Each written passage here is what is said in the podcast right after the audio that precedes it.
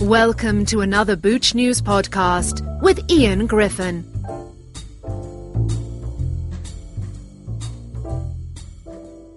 So today I'm on the phone with Charlotte of Yaya Kombucha in Amsterdam, Holland. Hi, Charlotte. How are you? Hi, I, uh, Ian. I'm I'm very well. How are you? Oh, doing great. Thank you. I was curious to know, Charlotte, how um, your company, Yaya Kombucha in Amsterdam, has responded to the COVID-19 uh, pandemic and what you guys are doing to uh, keep the kombucha flowing to customers. Yeah, well, that's a, a very interesting question uh, indeed. Um, well, today is, is May 26th, and um, on Monday, June 1st, uh, we'll actually have a reopening of all the cafes and restaurants here in Holland. Uh, so it, it, in this week, we're very, very busy preparing all the orders for uh, reopening of our clients. But I have to say, like the yeah, the past weeks or the past months has been yeah quite challenging. Um, so uh, our first like uh, day of the lockdown was on March 12th, and uh, yeah, from that day on, like the first couple uh, weeks, I would say uh, was just complete silence. So um, the first period of yeah, uh, our lockdown in, in Holland was uh, quite challenging. Uh, we didn't know what to do. All the orders uh, were cancelled. Our clients would close their doors, and uh, yeah, it was just very, very uh, silent. Uh, the first weeks were just very unreal. Um, but after these first weeks, we um, yeah we we launched uh, um, yeah a new product, which is uh, our kombucha in a can, and uh, we launched it uh, with some retail clients, but also with uh, our new online web shop. And this is something we kind of planned to do, but uh, now became a necessity and uh, I guess that that gave us also like the yeah new uh, yeah positive reason to to go on and uh, yeah and, and, and fight these uh, challenging uh, challenging times for sure. Yeah, yeah. I, in fact, I'm looking on your Instagram and, and you've got a, a picture there of. Uh, five or six cases of cans that you delivered to doorstep. So you, you did yeah. do that kind of uh, a drop off delivery way. Definitely. People would, yeah. And and you you had some business coming through that kind of home delivery then. Did you? Oh yeah, we we've actually been um, like happily surprised with how people uh, could easily find us. Like I mean, we've we've been around for a couple of years now in Holland, so people I guess uh, know Yaya Kombucha now, but. Um, yeah, they know it from their favorite uh, lunchroom or coffee bar or maybe a store. Uh, but we didn't like know if people would find us directly uh, in our web shop, and uh, we've been like yeah positively so, so, um, um, a little bit overwhelmed as well with the positive feedback. It's also been very nice um, to yeah to interact with people directly uh, because uh, for for all these like past years you've been focusing on building your business and and uh, producing and uh, like uh, our product leaves our brewery on a pallet, and we never really see like um, yeah the, the end uh, consumer, so so the mm. actual kombucha drinker, and this has been very uh, fun. Uh, yeah, to to be able to yeah communicate with every individual and also get their feedback sometimes through mail or sometimes uh, of course social media. So yeah, it's been an overall very positive uh, experience. Yeah, well, that's great. I'm I'm glad you're coming out the other end of it. And uh, as you say, when the cafes and uh, restaurants open uh, June 1st, um, I, I, did want to ask you, uh, Charlotte, about you know I should mention to anybody listening to the podcast, you, the reason I uh, kind of heard about you was because last September they held uh, Berlin. Um, was the host of a, an organization in Berlin, put on a kombucha summit, and you gave a great presentation on 20 things nobody told you when you opened a kombucha company. If anybody listening wants to see that presentation, just go to YouTube, search for Yaya Kombucha, and you'll see a yellow um, homepage or screen where there's the talk that you gave the last half an hour. And in that, you talked a lot about the challenges of all of the things that nobody told you, like how physical the work would be, um, how many competing yeah. demands on your time. Both you and your partner Tom started the company when you still had day jobs. But yep. looking back, and that was what three three years ago, I think. Um, looking back at the last three years, if you could share maybe one or two lessons, if somebody listening to this is in the same position as you were in 2017, mm-hmm. still have day jobs, still starting a kombucha company, what would be the one or two things that would really have saved you a headache and time if you'd have done them from the beginning rather than learning as you went along? Is, I guess it's um, um, well, it's 2020 now. Uh, Tom and myself, we started uh, home brewing, so that was a very different experience, of course, than um, yeah, than having an actual brewery outside of your home space. And uh, like our approach has always been uh, like a step-by-step approach. So uh, we would um, yeah do literally everything. And you're completely right. When we started uh, Yaya, so when we've, um, after some years of home brewing and experiencing different styles of kombucha and different flavors and kind of deciding together what we wanted to do and uh, bring out, uh, yeah, to everyone here in Holland. Um, yeah, we decided in 2017, the beginning of the year, so that's a little over uh, three years ago now, is that we decided to, yeah, start our first like actual brewery brewery space, and it was very very small. It was yeah literally like the size of a living room, uh, so very small. And uh, yeah, we we could have uh, maybe like made a business plan and uh, yeah decide for ourselves uh, to to get a lot of money in and to uh, yeah build a big brewery from the start. Uh, but our approach has always been to yeah to do it step by step. We were both like um, yeah had a very different career path before we were um, um, yeah working in the drinks industry. So for us, it's been very helpful actually to uh, to not get like a lot of money in in the beginning and you know um, doing everything uh, at a large scale from the from the from the start. Uh, but but take it on step by uh, step and learning by doing basically and and from that approach um, I guess now we very much profit from having uh, experience in like how to handle machines, how to scale up uh, not a business, not just a business, but uh, actual kombucha. So the, uh, with that I mean the drink. Um, like from everyone who who's been brewing a batch at home, you know you can uh, brew a batch and uh, of kombucha, and from that batch you can create a starter and um, yeah, grow a new batch of kombucha or maybe even a bigger batch of kombucha. And that is basically what we've been doing from, yeah, the, the past three years. So people um, ask us, so like, how do you have like 18,000 liters of kombucha ready in your brewery? Like, how have you uh, been able to, to make and brew that much uh, kombucha? And uh, we literally uh, began with like a four liter uh, jar of kombucha, and then the next time you would try and make a batch of 20 liters, and then a 40 liter batch, and then 60, and then 200. Uh, we did that for a, uh, for yeah a couple months, and uh, yeah. and then the first thousand liter batch, etc., etc.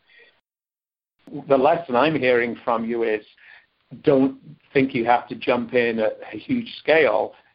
And it sounds like as you went step by step, it was pretty much the whole business grew organically just as the volume of kombucha went from 4 liters to 20 liters to now Exactly, exactly. Was it completely self-funded then? You didn't have to take in any big investment to get to well, the next and I guess like there's there's um, um there's pros and cons with everything, right? yeah. So our step-by-step approach has been meant also uh, meant that we yeah we we took like no holidays for years.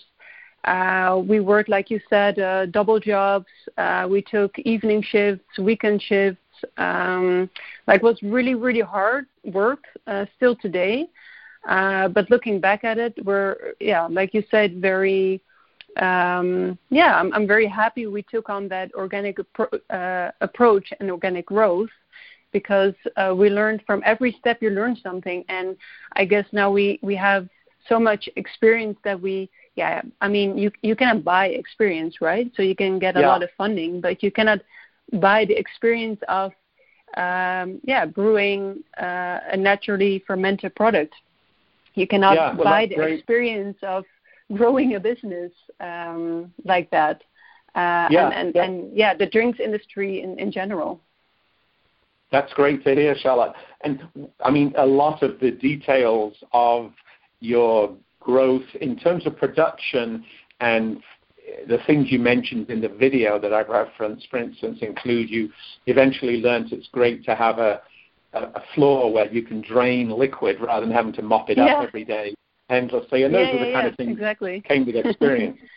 One of the things I was curious about was in the video you mentioned. I think at one point you like starter liquid is of course crucial, and and uh, other brewers have told you that when you start in this business, kombucha, you will sell out. Now that raised the question to me: is hmm how did sales?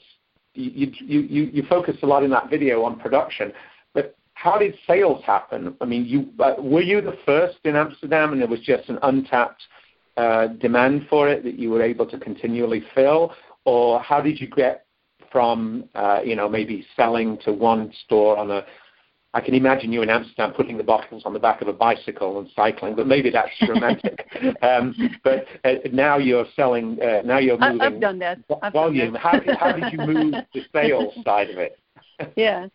Uh, Forward. so I guess um, uh, yeah, sim- similar to like as part of this organic growth strategy, um, sales and, and, and marketing for that matter will be a very like yeah grassroots approach as well. So we figured if we uh, could uh, bring out like a product that people would really love, that was very different, and that people will get back to, that we would uh, maybe grow like a small fan base, and maybe that fan base could grow bigger, and uh, that's yeah kind of what we've done. So all the way in the beginning, I literally make made a list of uh, 20 of my favorite cafes and restaurants, not just in Amsterdam where we're based, but also in different uh, cities uh, ar- around the country.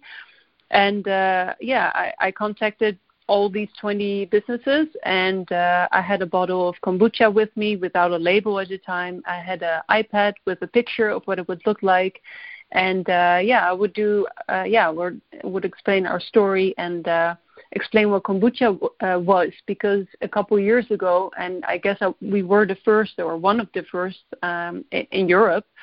Um, people would know like uh, a kombucha from the 90s, but uh, it's definitely not the same as the established market in in the U.S. today.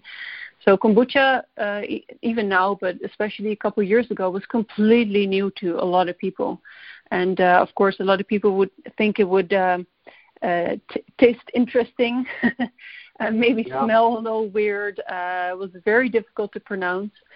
So yeah, it would, it would take like a, a, a lot of uh, time and effort, and especially a very personal approach to do sales, so to say.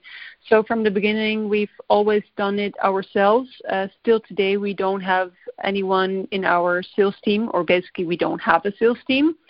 We don't have anyone on marketing. Um, so yeah, we, we completely focused on the uh, production side of things and product, and basically try the product uh, for the product to, to sell it uh, itself and uh, and also which is very challenging in uh, kombucha uh, production, um, or at least if you want to do like a naturally fermented product.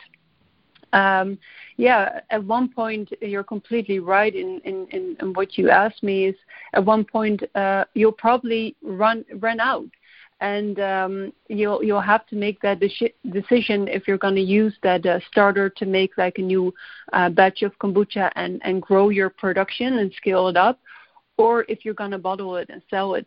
Um, so uh, fortunately, we don't have these issues uh, anymore. Uh, but I would say like in the beginning, so our first maybe second year, we had one, two, maybe three times, so where where it was very very tight. and Yeah. uh, yeah, and even uh, even some clients we had to say like um, we have to, to uh, yeah we have to put you on hold for a little bit, and uh, maybe after a month or maybe two months, uh, we can take you on as a client. And uh, in my experience, if you explain this and if you explain why your pr- uh, production needs to scale up, and uh, you have to wait for it to ferment for maybe a couple weeks, people will uh, yeah respect that. In the um, spirit of your own, um, it sounds like your organic growth, both in production and sales. I've written a mm-hmm. couple of articles recently in Booch News very much around branding. And I'm curious right. because I got the impression you had a background in social media, uh, probably where yeah. uh, your Instagram and everything That's looks true. very nice. Did you did you design uh, the bottles? You changed at one point from putting the label sideways to up front and changing the colors. I think you said you chose vintage bicycle colors. W- were those all your own choices, or did you work with like graphic designers and agencies? So for for both uh, Tom and myself, we had a different um, yeah uh, employer before we we started uh, Yaya. Obviously, um, uh, Tom worked for Adidas. That's actually how he discovered kombucha traveling to the U.S. a lot. Um, and myself, I used to work uh, in in media, uh, specifically social media. Um, I worked for a lot of yeah big media buying companies and also Vice Media, for example. So we both have an understanding of what is branding and how you can yeah uh, present your brand to a specific audience. Um, so this is something uh, right in the beginning uh, with uh, some friends who we used to work with as well. So uh, some designers and people who have a very good eye for how to how to bring an idea to life, so to say and make it uh, visually uh, interesting and, and standing out. Uh, we work with them on the on the name, so that's where uh, where we decide um, we, we decided on calling our brand Yaya, which in a lot of uh, different languages means something like mother or caretaker or even egg. Uh, so that completely completely makes sense with um, uh, with a mother culture like like kombucha. Uh, but but even more than that, Yaya for for us stands for something that is very like happy and very enthusiastically. Um, uh, and Yaya in Dutch. Um, even in English, I, I, I, would say that if you're very excited about something and you talk with one another, mm. uh, you'll say yeah, yeah, yeah, yeah, yeah, yeah, yeah and uh, exactly. that is something yeah that's something we wanted to um, yeah to communicate. And uh, we hope people feel like that if they if they um, interact with our brand or drink our product. So um, yeah in the beginning we were like okay so what should it uh, uh, yeah become like? And uh, we decided on do one of these uh, um, uh, how do you call them? The the stickers like on top of the cap we we uh-huh. we like to, to, to add that little bit um, a neck label. Um, also, we decided on yeah get get like inspiration from vintage bikes and other cool things that we yeah that we like and that we appreciate uh, in I guess culture. Um, and yeah, we wanted to see if we can uh, add that to our our brand and our drink. And uh, I guess that's what we've done also step by step in in our uh, branding and the photography you've seen, and even like the design of our cans. Uh, and it is something like I'm not a designer, Tom is not a designer, uh, so we have great people around us that uh, help us with that. But it's all, always like, um, yeah, an idea you come up with, and and uh, we get help with visualizing it and uh, making it work. that's um, wonderful. Um, yeah, yeah, that's good to hear. And again, it shows. Um, where your commitment to the whole company came from very much self-generated, which is not to say other companies are wrong to hire agencies, mm-hmm. but um, mm-hmm. I think your your your organic growth, the commitment, and obviously the extensive investment of time seems to have paid off. But you have recently, I don't know how long ago, uh, for many years, maybe a couple of years, it was the two of you, but you now have, I think you have another brewer, uh, and operations and the quality control manager. I think there's five of you now in the company. Is that right? Yeah, that's correct. Yeah. And and so you said those um, people found you. So, have you got any advice for you know, found uh, people like yourself, maybe one or two people, found a company to bring other people in. What was that yeah, like? Yeah, sure. So yeah, like like you said, Tom and I, we we started off with the two of us, um, also with uh, great help of some friends and my dad on Sundays, and yeah, at some point you just need like a a team that comes in from Monday to Friday and not just evenings and, and weekends, I guess. And um, yeah, what what we've um, what we've experienced, and uh, actually I've I've myself experienced this before as well when I worked in a media company and also for Vice. I headed up a team of of 18 or, or sometimes even 20 people. Uh, so pretty big teams of of young uh, social media experts, of content managers, etc. And uh, it was usually uh, all about like forming a great team uh, of people who don't necessarily need to be an expert at what they're doing at the point that you you hire them, uh, but they need to be like part of yeah I guess also your brand and uh, your company and what you want to go for. Uh, so from my own experience and my own career uh, working in social media, uh, but also now working in, I guess, kombucha, um, is something that, uh, yeah, I completely taught myself. Uh, and therefore, I really believe, I strongly believe, and if you want to do something, and if you want to learn something, and if you want to be an expert in something, you can learn this if you have the right motivation. So, um, I guess for for Yaya, we we kind of like um, attracted a lot of people who became a fan of what we were doing. Um, I guess the drink itself, who, who became a fan of the drink and wanted to yeah become closer to to the company and the brand. And uh, these people would uh, yeah just send like an open um, open letter and and see if they could work for us. So our brewer, who is now like a very experienced kombucha brewery. He's been working for us uh, almost from the beginning. Uh, he worked in the kitchen, so he had some kitchen experience, and um, but but never worked in a brewery before, and uh, mm. definitely mm. never uh, brewed kombucha before. So this is something we uh, learned him, and now he even like outlearned us. I would say. um, he has more experience than myself at this point.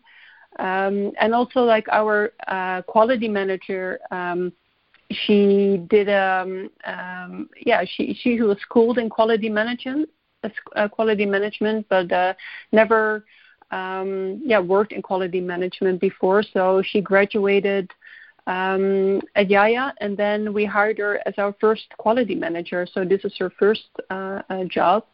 And then our operations manager had zero experience in managing operations and um, was just a fan of uh, yeah what we were doing. And her experience uh, was being an artist and an art teacher, so something completely different uh, as well. And I guess like forming a team uh, with all the right people and uh, working together as like a, a good team uh, to me is yeah much more valuable than uh, than hiring people how you would do the corporate way I guess like um, yeah sending out a specific uh, description for a job and hire people that have done that for years and years. Um, yeah. So yeah, I guess it's a different a, a different approach. well, it seems to obviously have been incredibly successful, and you guys have grown. Um, and you also, of course, mentioned, and I think it's just indicative of the kind of um, organizations that you find in, in kombucha that you, you also benefited from working with other brands. I mean, it's mentioned in the video, we don't need to go into it, but people who let you use their bottling lines and so on. But what I'd like to maybe finish with is what's your future plans? Do you, I mean, you're, you're available now, is it exclusively in the Netherlands or are you planning to sell uh, your drink elsewhere in the EU or further afield? or uh, have you got uh, plans so, to, uh, you know, where do you see yourself in a couple more years' time? Yeah, so it's, it's a very interesting question, especially in these times where um, we're all challenged. also, yeah. I mean, the EU is.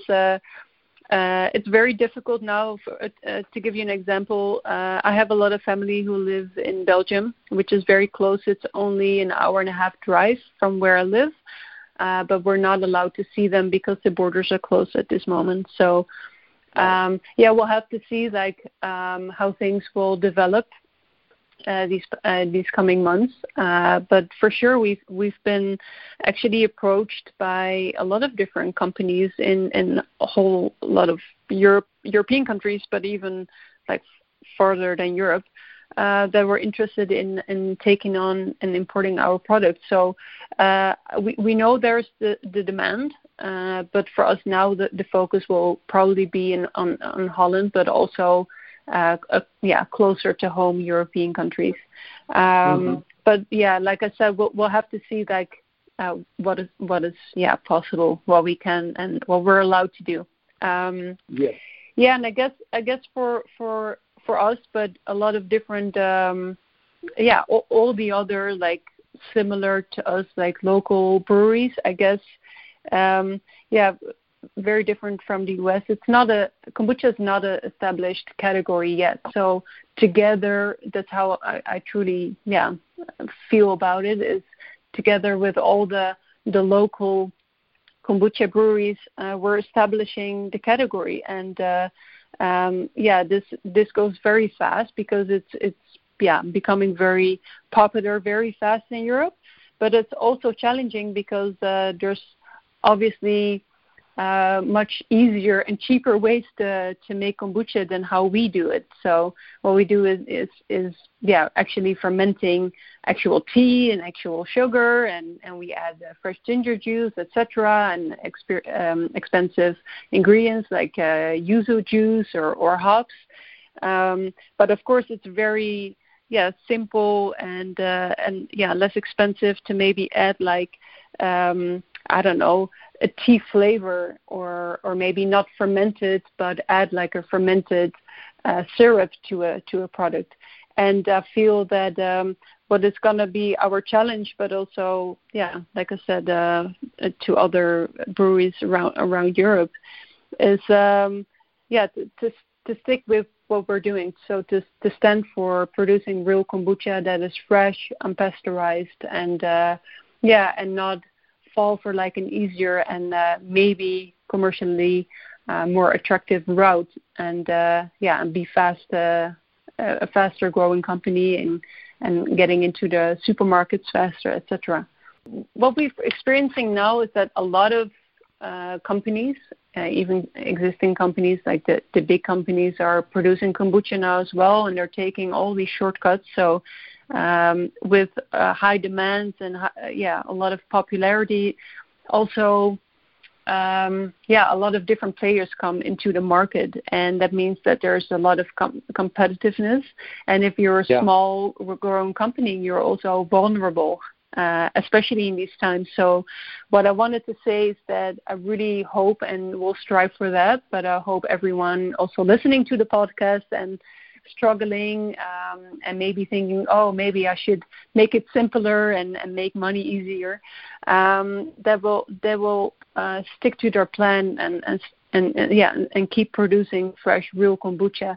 I think it's so important because um, a lot of people in Europe have never tasted kombucha before. And maybe this is something that is um, difficult for you to imagine because kombucha in the US is so common now but a lot of people in in Europe experience their uh, yeah first kombucha, and with every product, um, a drink or not even a drink, if you taste it and it's not good, or it doesn't taste like natural or it doesn't taste right, uh, you'll probably never try it again. And I think that's a real risk. And uh, so everyone who is producing kombucha and uh, put it, putting it out on the market, and um, yeah, uh, are are not like producing a, a, a high quality product can really destroy like that experience for someone and uh, so yeah that, that i wanted to like underline a little bit more absolutely and, uh, th- yeah yeah i think that's real important. Yeah I, I think what you're saying is very much what many of the companies who produce what we could call authentic kombucha feel. And you know it's a question of educating consumers, and sounds like you've got some huge fans amongst the people who found your kombucha already, who of course now tell their friends, and also the fact here we are, you know, after two of the most challenging months in in the world in ever, uh, you're still in business. Yeah. It sounds like, yeah, you don't know where you're going once the coronavirus uh, situation is more resolved, but congratulations on having kept the lights on, so to speak, and, and still producing great kombucha. Thank you. Yeah, it's been great to talk Ian. to you. Thank you. Thanks for listening to Booch News. For more about kombucha, please visit boochnews.com.